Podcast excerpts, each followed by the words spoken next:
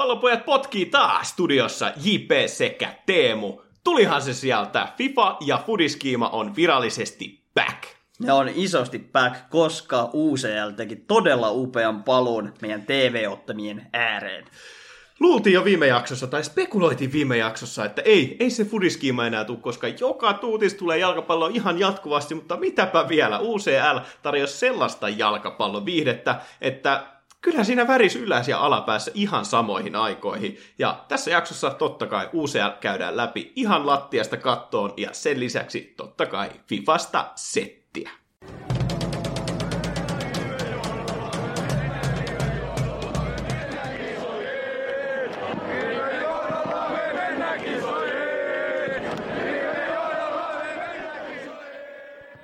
Pojat.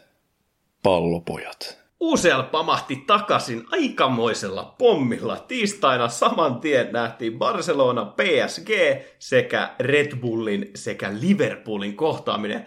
Se oli kyllä, oli taas jotenkin todella mahtavaa katsoa tsemppäreitä. No, isojen seurojen kohtaamisia, ja siellä oli tosi paljon juoruja ja uutisia jo ennen näitä otteluita. Et PSGstä puhuttiin, että onko siitä edes haastamaan Barcelona, koska siellä on Neymar ja Di Maria pois. Mitä vielä? Se todellisuus olikin sitten vähän erilainen. Sitten Leipzig Liverpool, kun kohtasivat puolueettomalla kentällä, niin todella mielenkiintoinen ottelu mielestäni, koska Leipzig on ottanut todella hyvää formia liigassa. Liverpool ei ole missään nimessä ollut parhaassa vedossaan, ja hieman yllättävä lopputulos mielestäni jopa sielläkin. Kumpi näistä nyt perataan ensin? Barsa PSG vai? Pedataan se nyt ensin. Barsan miehenä tässä ikävä kyllä pakko se käydä läpi. Vähän kiihotuin Papesta. No, pakko myöntää. Kiihotuin Papesta ja olin aika pettynyt niinku omien esitykseen. Ja toi tulos, mikä tuosta pelistä tuli, 1-4 PSGlle, niin se oli ihan täysin ansaittu jopa. Ja toinen puoliaika Barcelona oli täysin vastaanottavana osapuolena, ei löytänyt minkäännäköisiä keinoja vastata PSGn prässipeliin, ja se näkyy aika vahvana turhautumisenakin pelin aikana, että siellä Pique ja Griezmann aika vahvassa, sanotaan, mielipiteiden vaihdossa ollut pelin aikana. No, Pique oli siellä vittuillut Griezmannille ja Griezmann sitten takaisin, mutta ihan ymmärrettävää. Sä olit vahvasti sitä mieltä, että Piquetä ei olisi pitänyt edes avariin ottaa. Kaveri on ollut missään nimessä 3 kuukautta loukkaantuneena, ja kyllähän aika vahvasti Komen sanoi, että ei se loukki siitä pahene tällä pelaamisella. Et sen oli kuulemma lääkintätiimi sanonut, mutta kyllähän se vissiin pelinäytöissä näkyi hieman. No, näkyi kyllä. Selkeästi mielestäni kentän huonoin pelaaja. Ei ollut käytännössä mitään annettavaa tuohon peliin ja Barcelonan esitykseen, että mä tiedän, että se on niin iso hahmo tuossa joukkueessa ollut jo vuodesta 2009 yli 12 vuoden ajan, mutta alkaa vaan se aika ajamaan Piquestä ja hänen valtakaudestaan myöskin ohi, ja todella typerä valinta 2 kuukauden tauon jälkeen, ehkä kauden yksi tärkeimmistä otteluista esillä, ja lyödään ihan kylmiltään PSGtä vastaan sinne puolustuslinjaan johtamaan sitä linjaa, kun penkillä olisi ollut kuitenkin Mingueza, Umtiti, molemmat täydessä pelikunnossa, niin aika kallista hintaa joutuu maksaa tästä valinnasta. Ja ennen matsia, niin kuin sanoin, niin kovasti spekuloitiin sitä, että miten Neymarin poissaolo näkyy, niin mä olin sitten niin todella eri mieltä. Mun mielestä niin Neymar, se saattaa tuoda ratkaisuvoimaa isoihin otteluihin, mutta ei se peli ei rakennu sen varaan niin pahasti, ja se oli kyllä isompi isku mun mielestä PSGlle, että sieltä oli Di Maria pois, koska hän yleensä syttyy näihin tärkeisiin matseihin, mutta onneksi siellä on sitten vielä 3. ja 4. ja vielä 5. tähti, ketkä siellä sitten voi näitä suorituksia tehdä. Et se oli ehkä kauneinta jalkapalloa, mitä useaan vuoteen keneltäkään nähnyt se Papen pelaaminen. Joo, se on ihan omalla tasollaan tällä hetkellä se jätkä, ja se pelaa kyllä itselleen nyt, sanotaan, ulospääsy lippua PSGstä, että jos hän haluaa saavuttaa maailman parhaan pelaajan tittelin, se ei tule tapahtumaan PSGn paidassa. Et mä uskon ja toivon hänen uran kannaltaan, että tulee vaihtamaan ainakin paperilla isompaan seuraan, mutta on täysin pitelemätön, ja PSGn hyökkäys muutenkin siellä Icardi ja sitten ihan uutta tulemista elävä Moiskin aivan loistavaa pelaamista siinä taustalla, sitten Paredes, Verratti, niin sitten on vaikea löytää heikkouksia tuossa PSG-joukkueessa tällä hetkellä, täysin balanssissa oleva puolustuslinja, ja siellä on sitten vielä loukissa tosiaan Di Maria ja Neymar, jotka sitten pääsee vielä kevään aikana peleille mukaan, ja Neymar on päässyt juhlimaan siskonsa synttäreitä, ja sai aika hyvän syyn tällä loukilla taas ottaa pois nämä Barsa-ottelut, että en tiedä, että oliko vähän politiikkaakin jopa taustalla. No kyllähän se, kun katsoi sitä tilannetta, missä Neymar loukkaantui, niin kyllä se ihan loukkaantumiselta näytti. Mutta pakko sanoa siitä Papesta vielä sen verran, että jos suosittelen niin kuin katsomaan ne maalit läpi ja miettimään samalla vaikka FIFAa, koska jokainen maali, mitä Pappe teki, niin oli aivan kuin FIFasta olisi suoraan katsonut. Tokassa maalissa Verratilta tupla X-syöttö pomppii Papelle, pallo pyörii jossain kiveksissä ja kantapäissä, Pappe jatkaa juoksua ja yhtäkkiä jalka vapaana ja ympyrä pohjaa. Ja samalla lailla muutkin tilanteet, sen fakeshotit ja kaikki.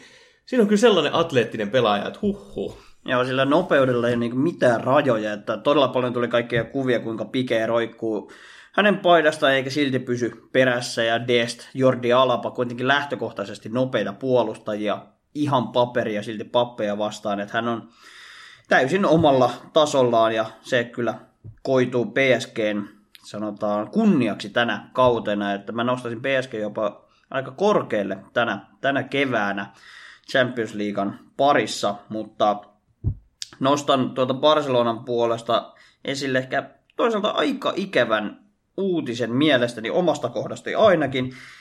Tämä oli todennäköisesti Messin viimeinen ottelu Barcelonan paidassa Champions Leagueassa Camp Noulla.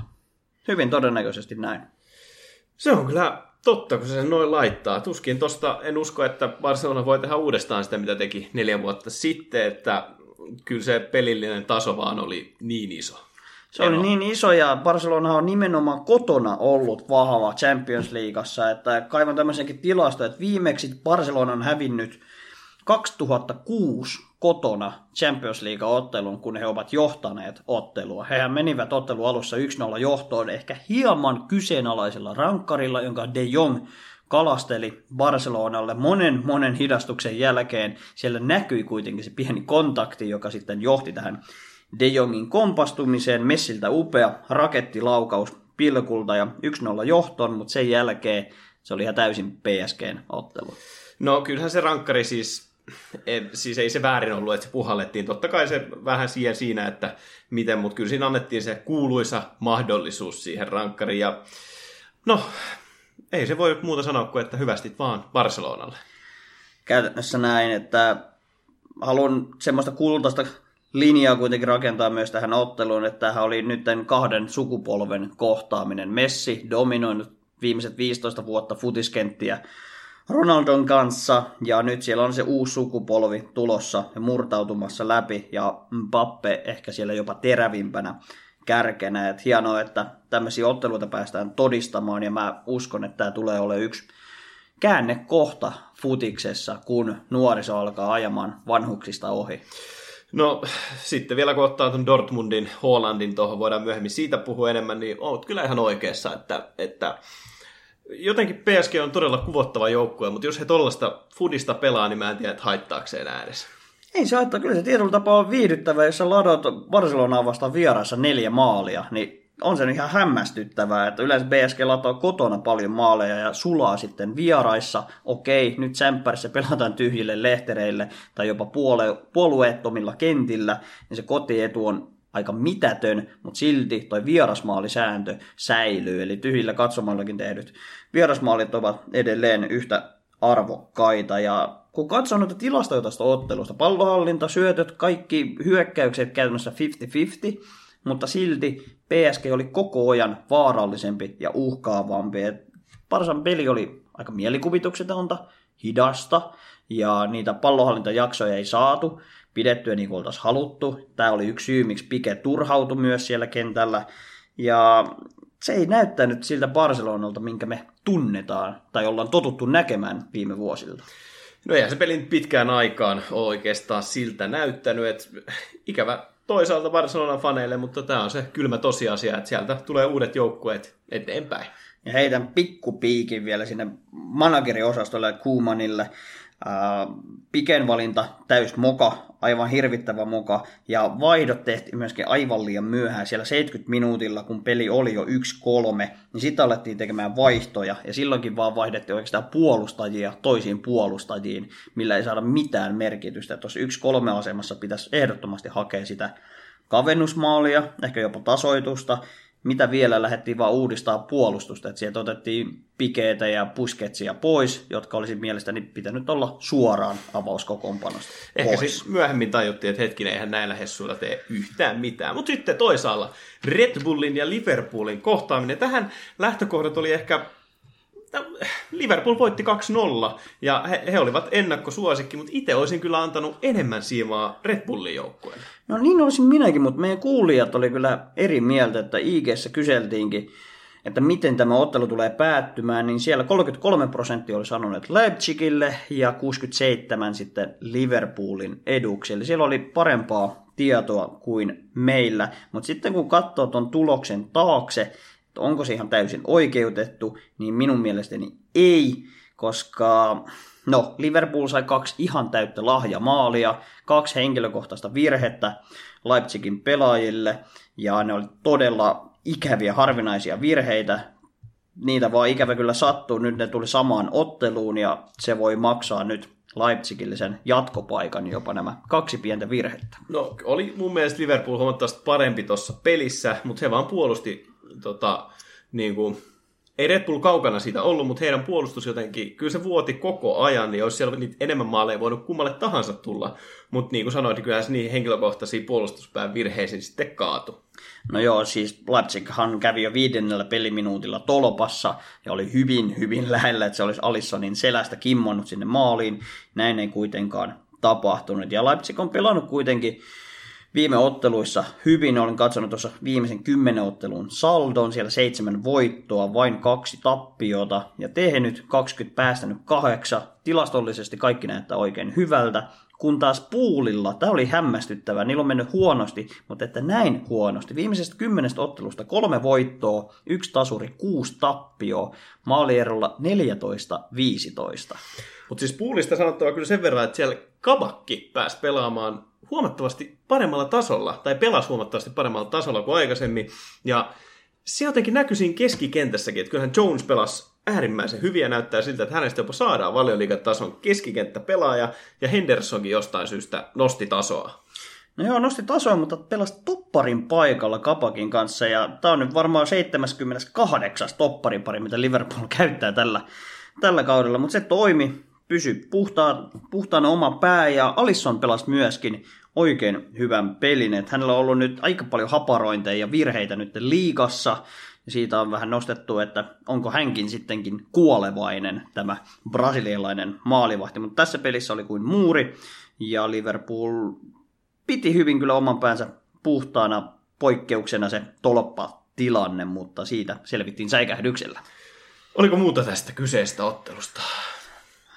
No käytännössä se, että Liverpool on täysin Manen ja Salahin varassa. Et Salah on taas löytänyt uuden kevään itselleen, häntä on arvosteltu paljon tällä kaudella, mutta on itse asiassa paremmassa maalivireessä kuin viime kaudella, kun Liverpool voitti mestaruuden, mikä kertoo Salahin merkityksestä tuolle joukkueelle, kun Firmino ei tunnu tekevän oikeastaan tehopisteitä lainkaan. No, se Firmino on nyt huomattavasti positiivisemmin pelaa. Näkyy Tottenhamia vastaan, ja muutenkin hänen otteet on Valioliigassa etenkin ollut huomattavasti paremmat kuin alkukaudesta.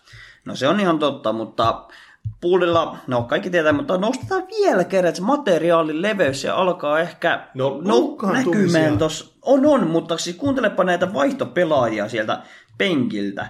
Kain, Davies, Kelleher, Phillips, Tsimikas, Williams R, Williams N.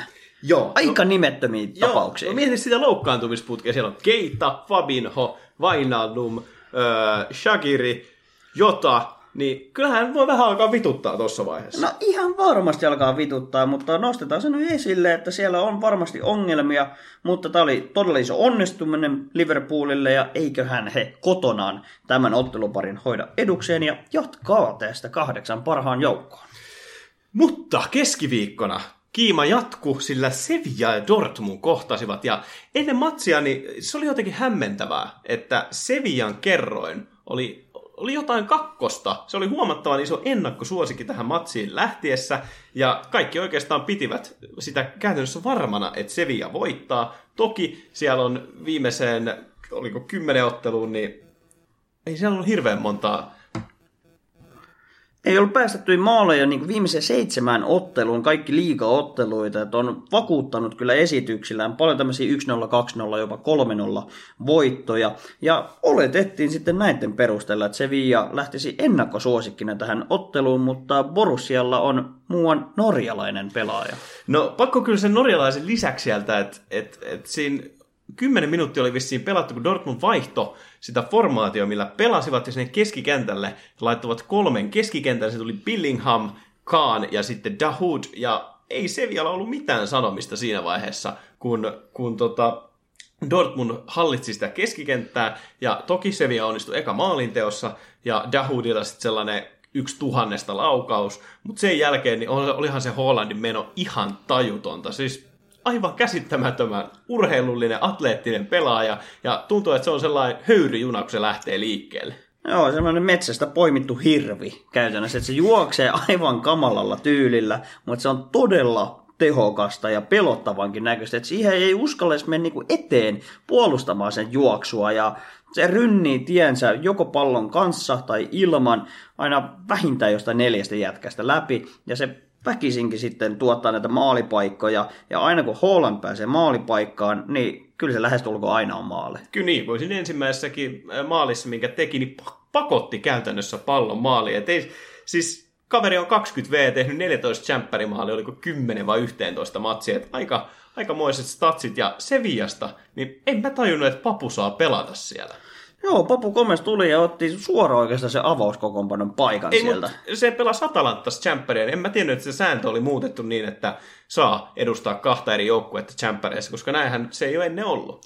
Joo, se on kyllä hämmentävää, että hän saa nyt edustaa 2 eri seuraa saman kauden aikana, mutta ilmeisesti tätä sääntöä on sitten muokattu. Ja hän on liigassa pelannut kuitenkin ihan hyvin, että siellä on tullut onnistumisia ihan maalinkin muodossa, mutta oli aika näkymätön tässä ottelussa. Todella epävarma pallon kanssa, ja pakko nostaa molemmilta joukkueilta tällaiset modernit topparit, Joe Gomez-maiset, jopa upamekanomaiset topparit, pienet väkkärät, sellaiset isoja nousuja, rytmikuljetuksia tekevät puolustuslinjan pelaajat, nimittäin Kunde sekä sitten Akanji.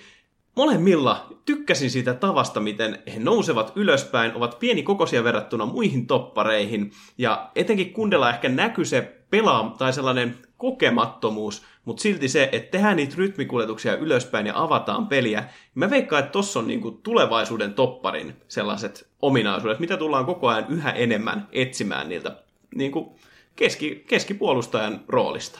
No tosi ennakkoluulottomia nousuja kyllä, ne tekee niitä nousuja vähän sieltä taustalta, ja niitä on tosi vaikea puolustaa, että tämä Kunde Sevillasta teki juuri viime liigaottelussa Barcelonaa vastaan maalin, tuli siitä toppareiden välistä, ei kukaan uskonut, että se lähtee haastamaan, ja teki vielä upea sijoituksen sinne takakulmaan, että olisi voinut uskoa, että se on joku laituri, mutta mitä vielä, moderni toppari. Ja no, Sevillasta täytyy sanoa, että eihän taso riittänyt. He tekivät 2 maalia, sillä silloin kun Oscar ja Luke De Jong tuli kentälle, molemmat pelasivat tosi hyvin, ja se toi vähän haastavuutta siihen keskikenttään. Et etenkin se Oscar pelasi äärimmäisen hyvin siltä paikalta, mutta kuitenkin Dortmund voitti 3-2 kotona, niin veikkaan, että Sevillankin matka on siinä. Niitä ei itse asiassa vieraissa voitti Dortmund, että saa vielä vierasmaali edun tähän niin seuraavan kotiotteluunsa, niin on vahvasti kyllä menossa jatkoon tästä. Ja pakko ihmetellä sitä, että miten Sevilla oltiin asetettu ennakkosuosiksi tähän otteluun, koska Dortmund oli kyllä kaikilla mittareilla parempi. Totta kai se on aina vaikea verrata joukkueita eri liigoista, on eri vahvuudet, eri heikkoudet, pelaa erityyppisiä joukkueita vastaan. Mutta Dortmund otti ansaitusti tästä 3-2 voiton, ja uskalletaan kyllä varmasti yhdessä väittää, että jatkaa myöskin 8 parhaan joukkoon. Mutta sitten ehkä se kummallisin ottelu, nimittäin Juventus vastaan Porto, ja Porto voitti 2-1 ison vanhan rouvan, ja mulla on isoja kysymysmerkkejä tähän otteluun sen takia, että kun on katsonut muutamat matsit, Juventuksen pelejä, etenkin Interia ja olisiko toinen Milania vastaan, niin Juventus ei ole ollut samalla tasolla kuin pitäisi olla, mutta kuitenkaan heidän pelaaminen ei ole ollut niin paskaa kuin se oli keskiviikkona. Koska jos katsoitte Porto ja Juventuksen välisen pelin, niin se oli aivan häpeällistä jalkapalloa, mitä Juventus esitti. Joo, ja tuntuu, että pelin alkuvaiheissa se eka maali tuli ensimmäisellä minuutilla ja toinen maali heti toisen puoliskon ensimmäisellä minuutilla. Tuntuu, että ei oltu mitenkään valmistauduttu kohtaamaan Portoa. Ehkä tultiin jopa vähän takki auki tähän otteluun, että me nyt tullaan tänne Portugaliin ja otetaan tästä helppo voitto ja edetään 8 parhaa joukkoa, mutta Porto oli valmistautunut. Ne teki todella nopeita hyökkäyksiä, prässäs hyvin aggressiivisesti. Se eka maali, okei, siellä aika kaamea ratkaisu Juventuksen puolustukselta ja ihan täys lahja maali Portolle. Toisen puoliajan alkuun pelasivat vaan pitkä päätyy ja koko jengi perää. Se palkittiin, sillä Juve ei ollut mitenkään valmis reagoimaan tähän Porton pelaamiseen ja mielestäni Porto olisi voinut voittaa tämän ottelun jopa enemmän, mutta ottaa nyt varmasti tyydyttävän 2-1 kotivoiton tästä ottelusta.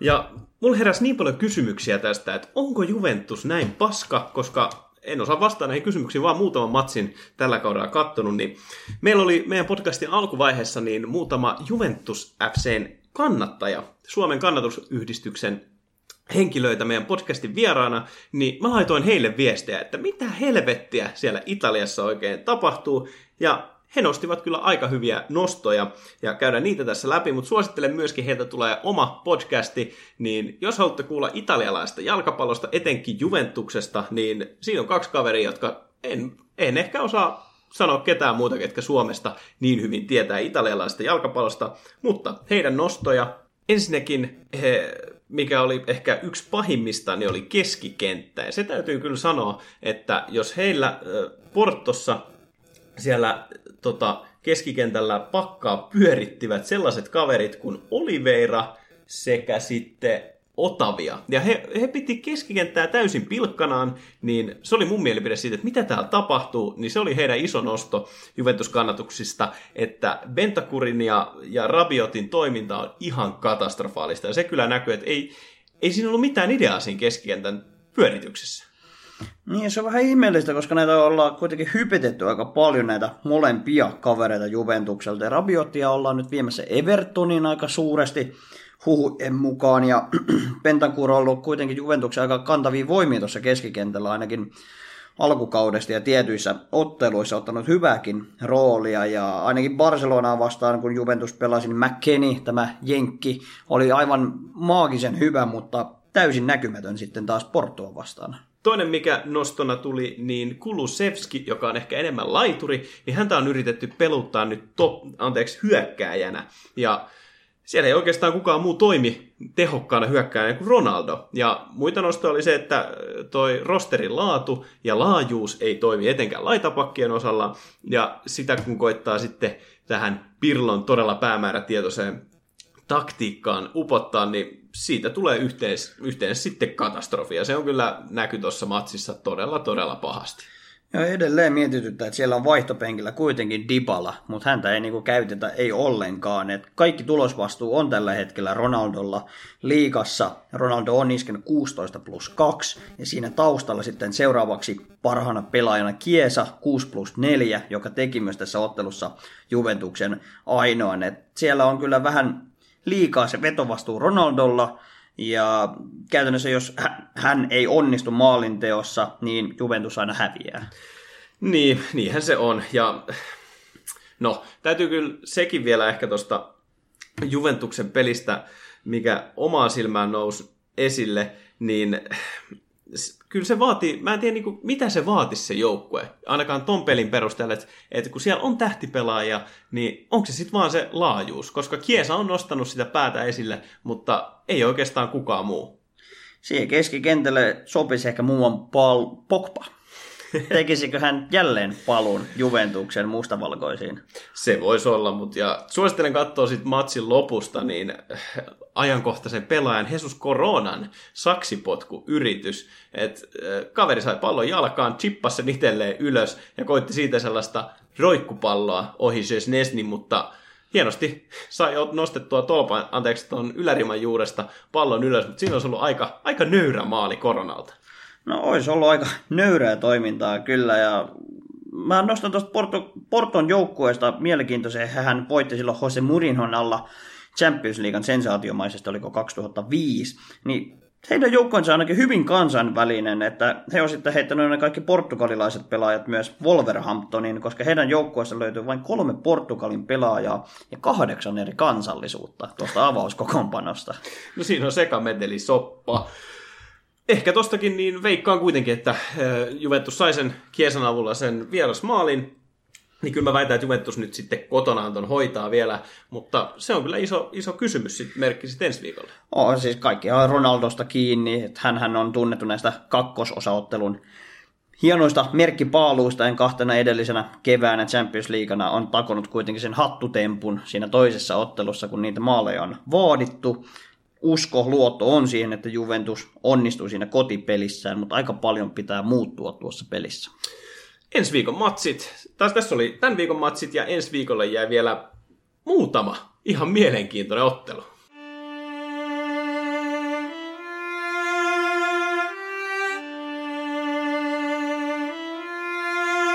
On 2 asiaa, joita tosimies ei vaihda.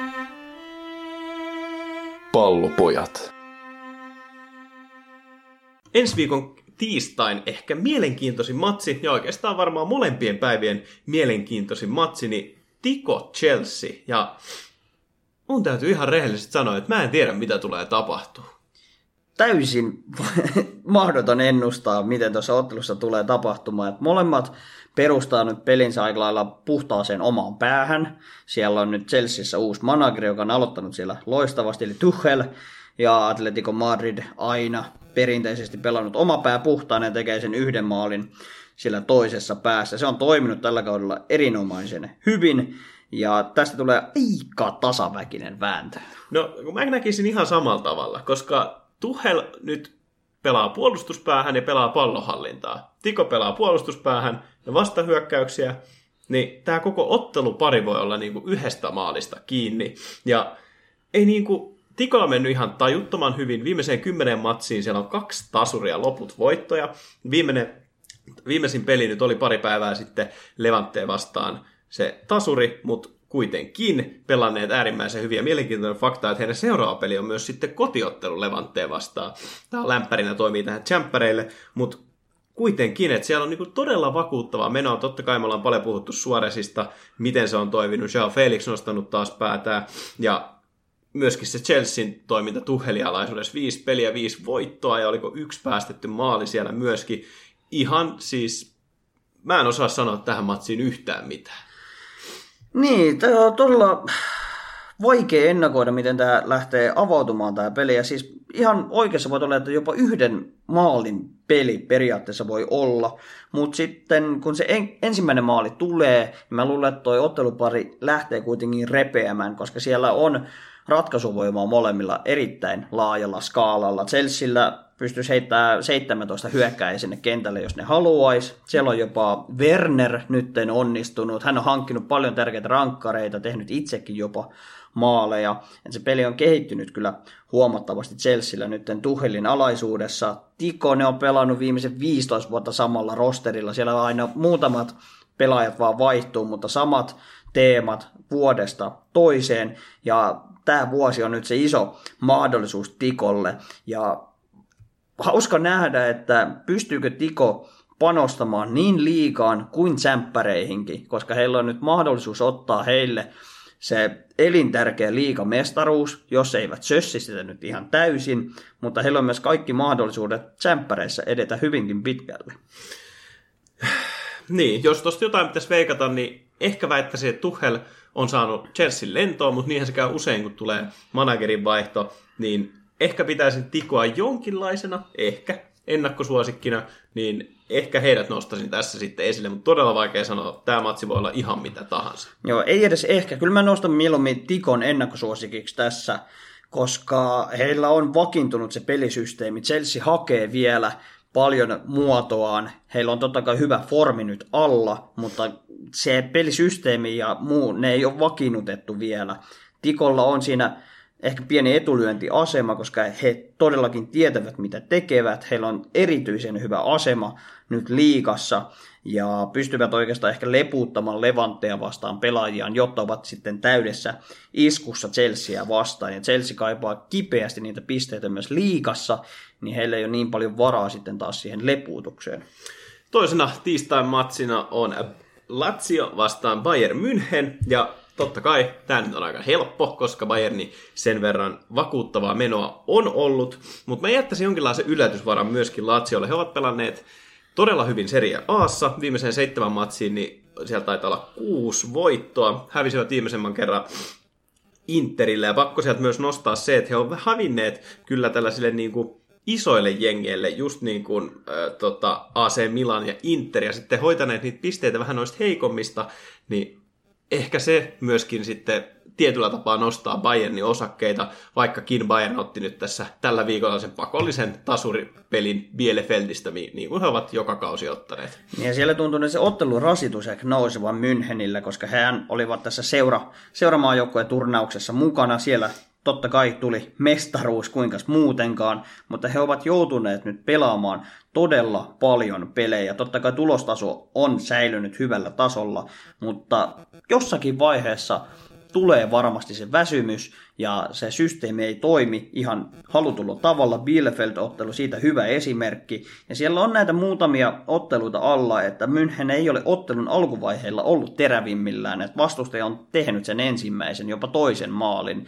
Ja tässä on se Lazion iskun paikka. Tekisi samoin kuin Porto teki Juventusta vastaan, iskee niihin ottelun alkuhetkiin, toisen puoliajan alkuun ja koittaa siinä kohtaa saada niitä maaleja aikaiseksi. Ja totta kai Ciro Immobile siellä ykköstähtenä. Ja sellainen aika, sanotaanko, vakuuttava tilasto Bayernista, että viimeiset 17 UEFA Champions Leaguean peliä he ovat voittaneet niistä 16, ja heidän maaliero näissä matseissa on ollut +48. Aika kovaa lukemaa, että Lazio on kyllä todellisen testin edessä.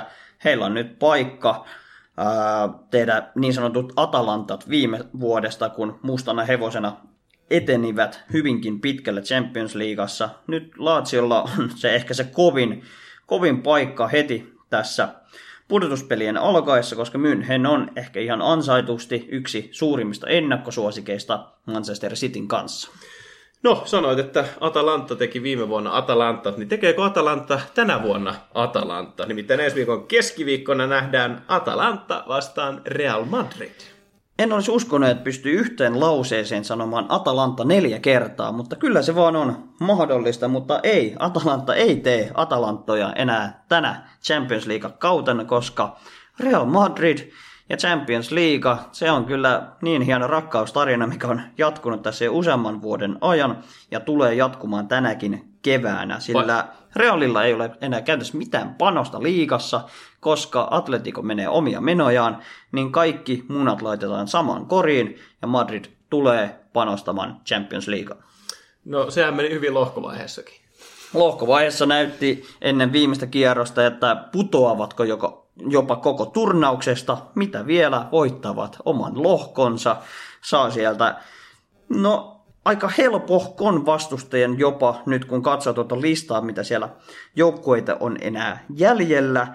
Ja Real, niiden otteet on vähän ailahdellut. Ei ole ollut parhaassa formissaan missään nimessä. Viimeisessä 10 ottelussa 5 voittoa, 2 tasuria, 3 tappioa. Ja paljon on maalinteko-ongelmia ollut. Et 10 ottelua vain 16 maalia.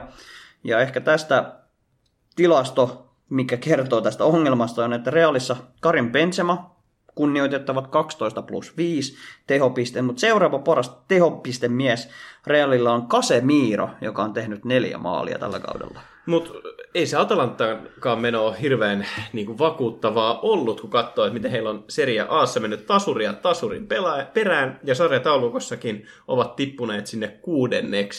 Eli väität silti, että tuleeko tässä huonolaatuinen ottelu, mutta Rellu menee jatkoon? No, Aika hyvin pitkälti näin, ja Atalantallahan on se, että ne joutuu nyt vähän kahden rintaman sotaa käymään, koska liigassa ovat tosiaan 6.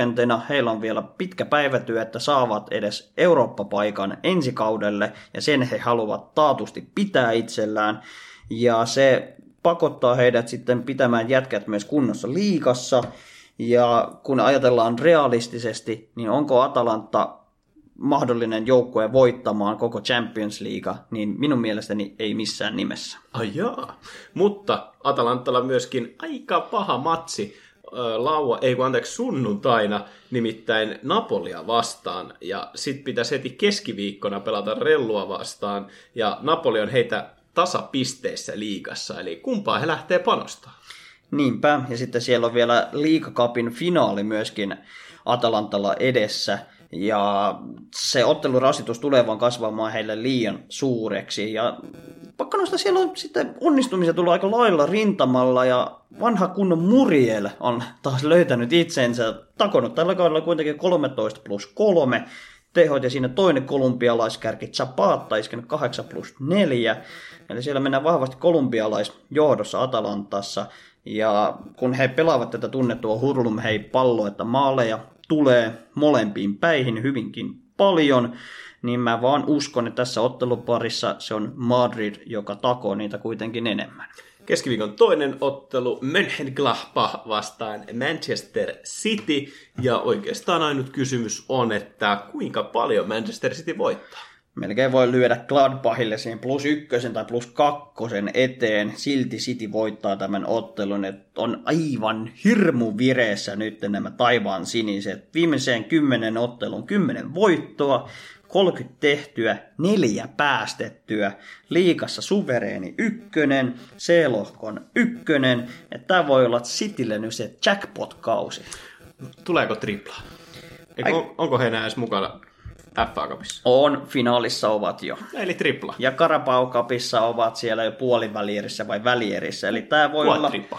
Mikä se on? Semmoinen 5 pokaalin kausi ehkä tulossa. Münchenhän otti nyt tämän seuramaajoukkueen mestaruuden kautta 6 pokaalia itselleen yhden kauden aikana. Tähän on pystynyt vain yksi seura aiemmin, ja sehän on tietysti Barcelona, mutta puhutaan tästä ottelusta, niin City tulee kyllä materiaali edullaan jyräämään saksalaisten ylitse. Siellä Cityllä on loistava meno tällä hetkellä ja laajalla rintamalla onnistumisia niin puolustuspäässä, keskikentällä kuin hyökkäyksessä. Nostettakoon sieltä Muan Diaz, Stones, Cancelo, Gundogan, Foden, Silva, Mahrez, ja sieltä löytyy vielä aika paljon lisää sieltä taustalta sitä tulivoimaa, kunhan Kevin De Bruynekin tulee vielä pelikuntoon sieltä. Ja Mönchengladbachin edelliset 2 matsia liigassa niin hävisivät Kölnille aika sensaatiomaisesti kotona, ja sen jälkeen vielä sitten Volkswagenin Wolfsburgille pelasivat tasan, että ei sekään ole ihan hirveän hyvin siellä lähtenyt, ja sarjataulukossakin sijoitus on tippunut sinne 7.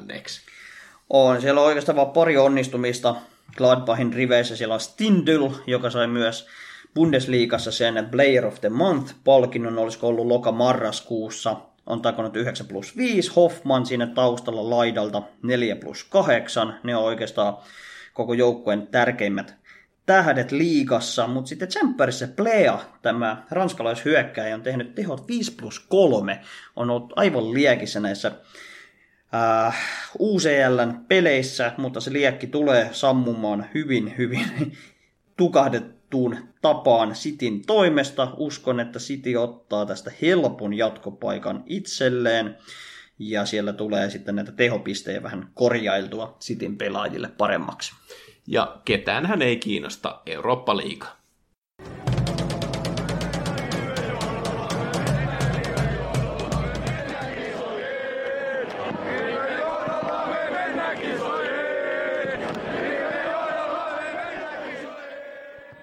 Pallopojat. Ei. Vielä lisää vaan. Pallopojat. Erinomainen. Siellä. Ennen kuin aloitettiin podcastia nauhoittamaan, niin kokeilin tuossa viikonloppuliigaa FIFA-videopelissä Iltalehden tai Iltasanomien sanojen mukaan. Ja siellä pelasin kaveria vastaan, joka oli oikein hyvä. Pelattiin tasatilanteessa 120 plus 1 minuutille, tai oikeastaan 122 minuutille. Ja sitten kun pelikello näytti 1.21.46, niin hän ampui boksin ulkopuolelta yläriman kautta sisään. Ja eihän tässä mitään, hävisin tietysti ottelun, mutta kaveri sitten käytti kaikki pelitaukonsa siihen päälle painamalla start-näppäintä, ja siinä sitten pakotti minut tuijottamaan pelivalikkoa seuraavan 1,5 minuuttisen ajan, ja heräs vaan kysymys, että miksi?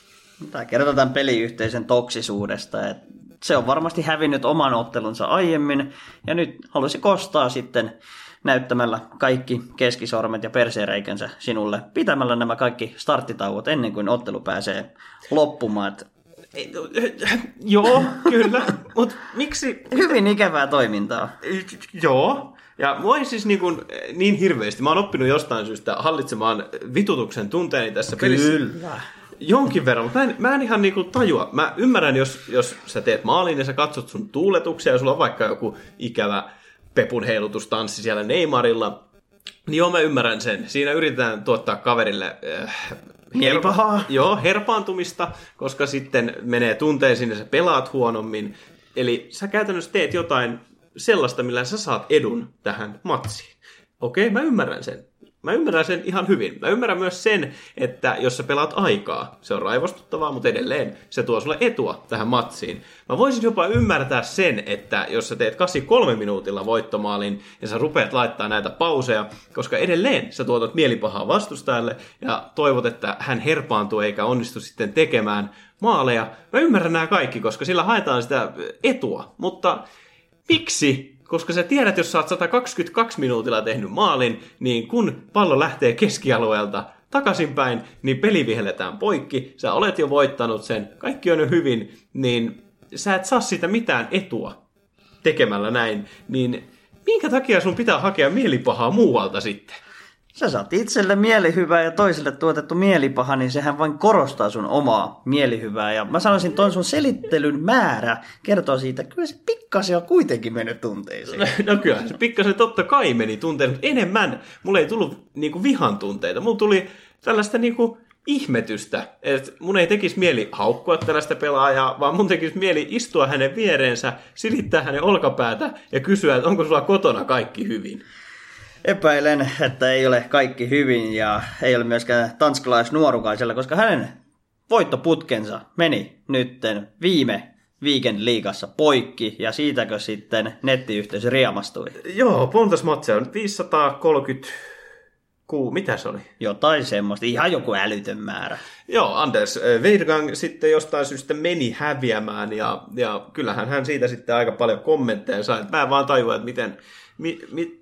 Onko kaikki ihmiset, joilla on traumoja lapsuudestaan tai jotain perheongelmia, alkoholisoituna vanhempia tai mitä tahansa seksuaalista hyväksikäyttöä ollut nuorena, niin minkä takia pitää mennä aukomaan päätä sitten muille?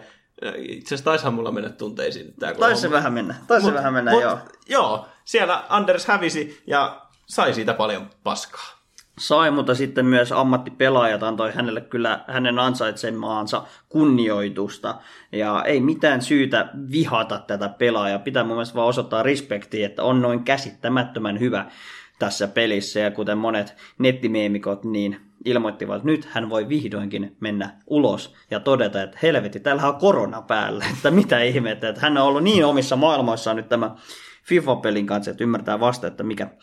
tilanne tuolla ulkomaailmassa on, mutta heitetään leikit sikseen ja puhutaan nyt FIFA-kontentista ja sen sisällöstä. Siellä on alkanut uusi season, siellä uudet season objektivekortit, mitkä saa level 15 ja level 30 tasolla ja oikeastaan ei mitään käyttistä näillä. Siellä on ikuinen lupaus Adnan Januzaj, joka pelasi ihan suht ok näköisesti nyt Manua vastaan Eurooppa-liigassa, mutta ei kuitenkaan mitään käyttöarvoa kentällä tai FIFassa? No, kyllähän se nyt on tullut selväksi, että nuo objektiivikortit on.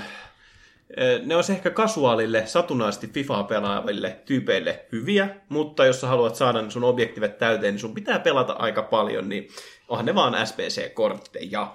Nythän sitten voidaan ennen kuin käydään kaikki kontentti läpi, niin katsoa Team of the Week, koska se on aivan paska. Siellä piti olla Mendiä, siellä piti olla vaikka ja ketä, mutta ei ollut. Ja sitten vielä EA laittoi nämä kuuluisat extra pikit Weekend Leagueen, eli saat sitten siellä voitoista ylimääräiset punaiset valinnat, ja tällaisesta paskarosterista saat sitten valita, että minkä kortin sieltä otat.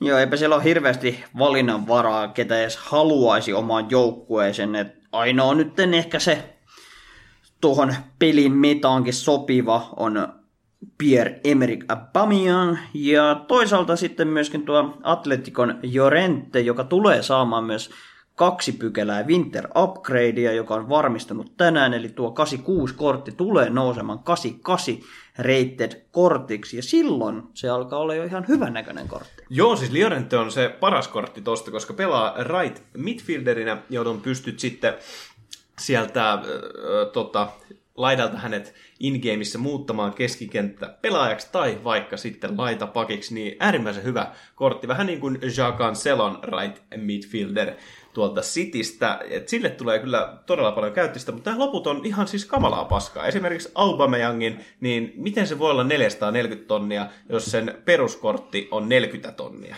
Joo, en ymmärrä. Siis 1 pykälän nousu, niin se ei tee tuosta kortista mitenkään jumalallista. Ja me ollaan itse ainakin todettu hyvin monesti, vaikka Aubameyangin nopeus tiedetään, niin sen jotenkin, sillä on todella vaikea tehdä maalia tässä pelissä, että hän pääsee todella paljon yksiläpitilanteisiin ja paljon semmoisia tilanteita, missä hän pystyy omalla nopeudellaan ja tekniikallaan tekemään itselleen tilaa, mutta se viimeistely on jotenkin ontuvaa, että en mä tiedä, onko se ongelma meissä vai pystyykö muut samaistumaan myös tähän, että Aubameyang ei ole pelissä kuitenkaan se ihan paras strikeri. Siis ongelma on meissä, mutta ehkä muita kortteja, mitä tuolta edes kannattaa nostaa esille, niin hauskoja kortteja. Sieltä muun muassa Sar, Watfordin lupaava nuorukainen, hauskan näköinen kortti. 98 pace, 84 dribbling, mutta ei silläkään mitään käyttistä ole. Sekä sitten, mulla oli joku toinen, kenet piti nostaa, jonka unohdin. No mä voisin nostaa sieltä Leicesterin Wilfried Ndidi.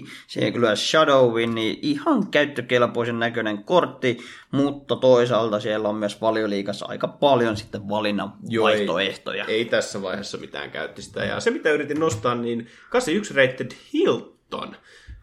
38-vuotias kaveri saanut Inform-kortin tuolla Farmers-liigassa, niin mikä siinä, että Montpellierin topparia kunnioitettavalla 40 peissillä? Joo, mutta sai aika kivan upgrade. Peruskortissa on 33 tuo peissi, että tässä Informissa on jo 40 kuitenkin, että pikkuhiljaa alkaa edes peissi nousee sitä 50 kohti. Anteeksi, sano, kuinka vanha toi kaveri on? Syntynyt 77. 34 täyttää tänä vuonna. Ei nyt 38 sentään. Niin, ei niin. Ihan 38. Mutta vanhassa kortissa niin hän oli vanhempi kuin hänen peissi. Niin. Nyt aloin miettiä, että 77, voiko pitää paikkaansa? Joo, kyllä vain. Että mieti hänen peruskultakorttinsa, niin hän on siinä vanhempi kuin nopeampi. No jos hän on 77, niin silloin hän on 44-vuotias. Mitä ihmettä? Kuinka tyhmiä? Ota, mä pitää katsoa. Vittu, se on 43-vuotias kaveri. Terve! Hän on siltikin. Miksi tästä jätkästä ei ole puhuttu aiemmin? Hilton 43-vuotiaan painaa Ligua ykkösessä ja saa Inform-kortteja. Joo, kuten näette, niin pallopoikien vahva aine ei ole matikka, vaikka pitkä matikka molemmilta kirjoitettuna. Joo, ja Ligua ykkönen on todella heikko osa-alue myöskin, mutta kyllä vaan 43-vuotiaana painaa huipputasosta FIFAa ja futista vielä.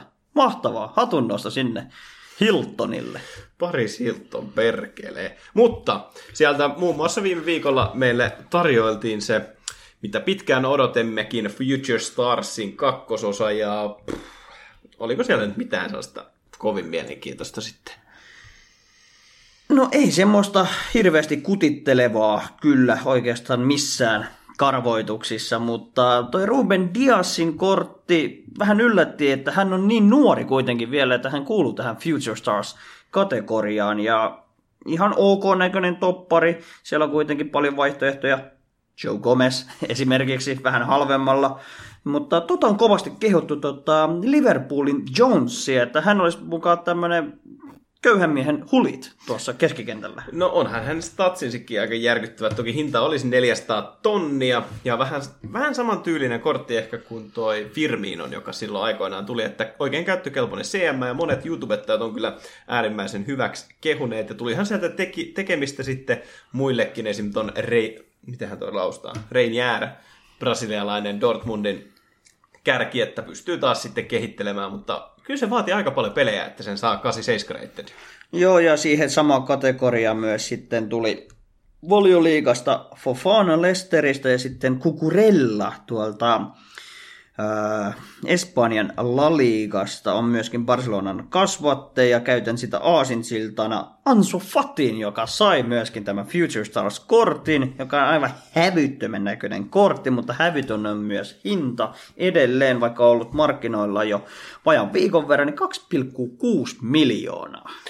Joo, ja Bukayo Saka saman verran, 2,4 miljoonaa ja myöskin aika hävyttömän näköinen kortti, mutta molemmat noi on sellaisia, että ei ehkä strikeriksi. Se jotenkin se body-muoto ei sovi sellaiseksi niin kuin maalintekijäksi, enemmän ehkä kamina, mutta kameille ei ihan hirveästi ole käyttöä tässä pivassa. Niin, tai semmoinen vikkelänä laiturina, joka ei hirveästi sitten aja sinne maalille, että siellä pitäisi olla sitten maalintekijät erikseen, vaikka nämä molemmat kyllä pystyy niitä maalia itsekin toteuttamaan. Nostetaan tuolta Leverkusenista tämmöinen Tapsoba, aivan järkyttävän näköinen toppari. Että hän on varmaan yksi pelin nopeimmista toppareista nyt tällä hetkellä. Joo, tuo tulee aika puskista. Että 85 pace ja 90 defending. Toki sitten vaikea linkata, mutta se ei näytä yhteisöä haittaa, vaan kun 650 on toi hinta. Että siitä saa kyllä maksaakin, että en niin kuin odottanut mitään tällaista.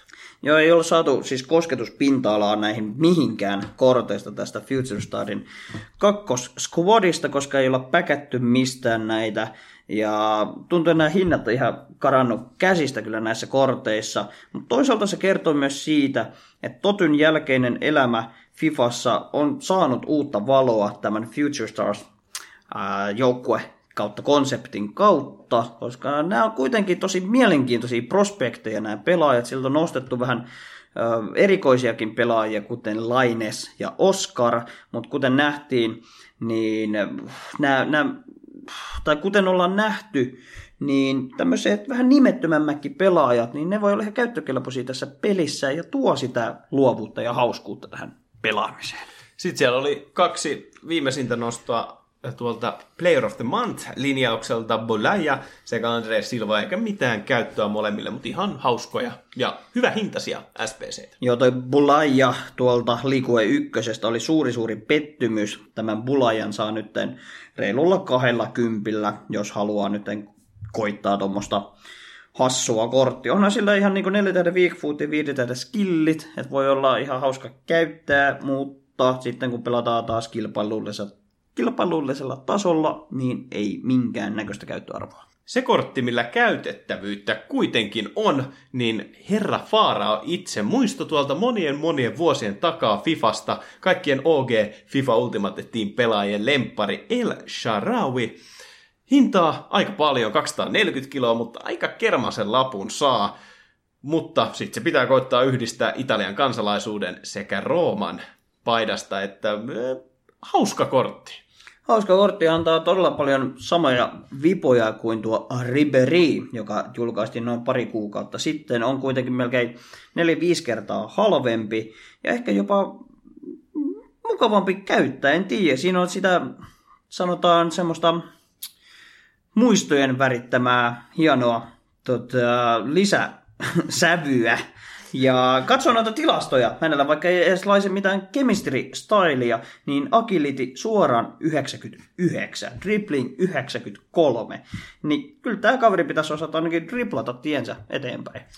Mutta tänään perjantaina, kun tätä jaksoa nauhoitetaan, niin sieltä pitäisi jonkinmoiset kontentit tulla, mutta kaikille ei ehkä ole ihan vielä auennut, että mitä sieltä tulee, koska sieltä on tullakseen aika paljon asioita. Joo, Icons Pops 2 pitäisi tulla ja sitten myös Prime Moments-ikonit, eli kohta alkaa ihan järkyttäviä joukkueita näkymään sitten futissa. Ja winter-upgradeit, en tiedä pitäisikö nekin tulla nyt vai viikon päästä, mutta ei auta kuin odottaa. No, mahtavaa sisältöä on FIFA nyt tulossa tällä hetkellä. Toty oli floppi, mutta sen jälkeen tuntuu nyt joka viikko tulevan mielenkiintoista tavaraa. Ja mekin koitetaan jatkaa nyt FIFA-videopelin viikonloppuliigaa vähän paremmalla menestyksellä. Ja kerrotaan sitten varmasti seuraavassa jaksossa taas turhautumisestamme tai sitten hyvin pienen mahdollisuuden menestyksestämme. Säkit on tyhjät. Sekin on hyvinkin tyhjä. Kiitos taas tästä jaksosta. Nauttikaa tekin futiksesta. Se on tällä hetkellä parhaimmillaan, kun on kovat pelit käynnissä. Se on meidän puolesta. Morjes!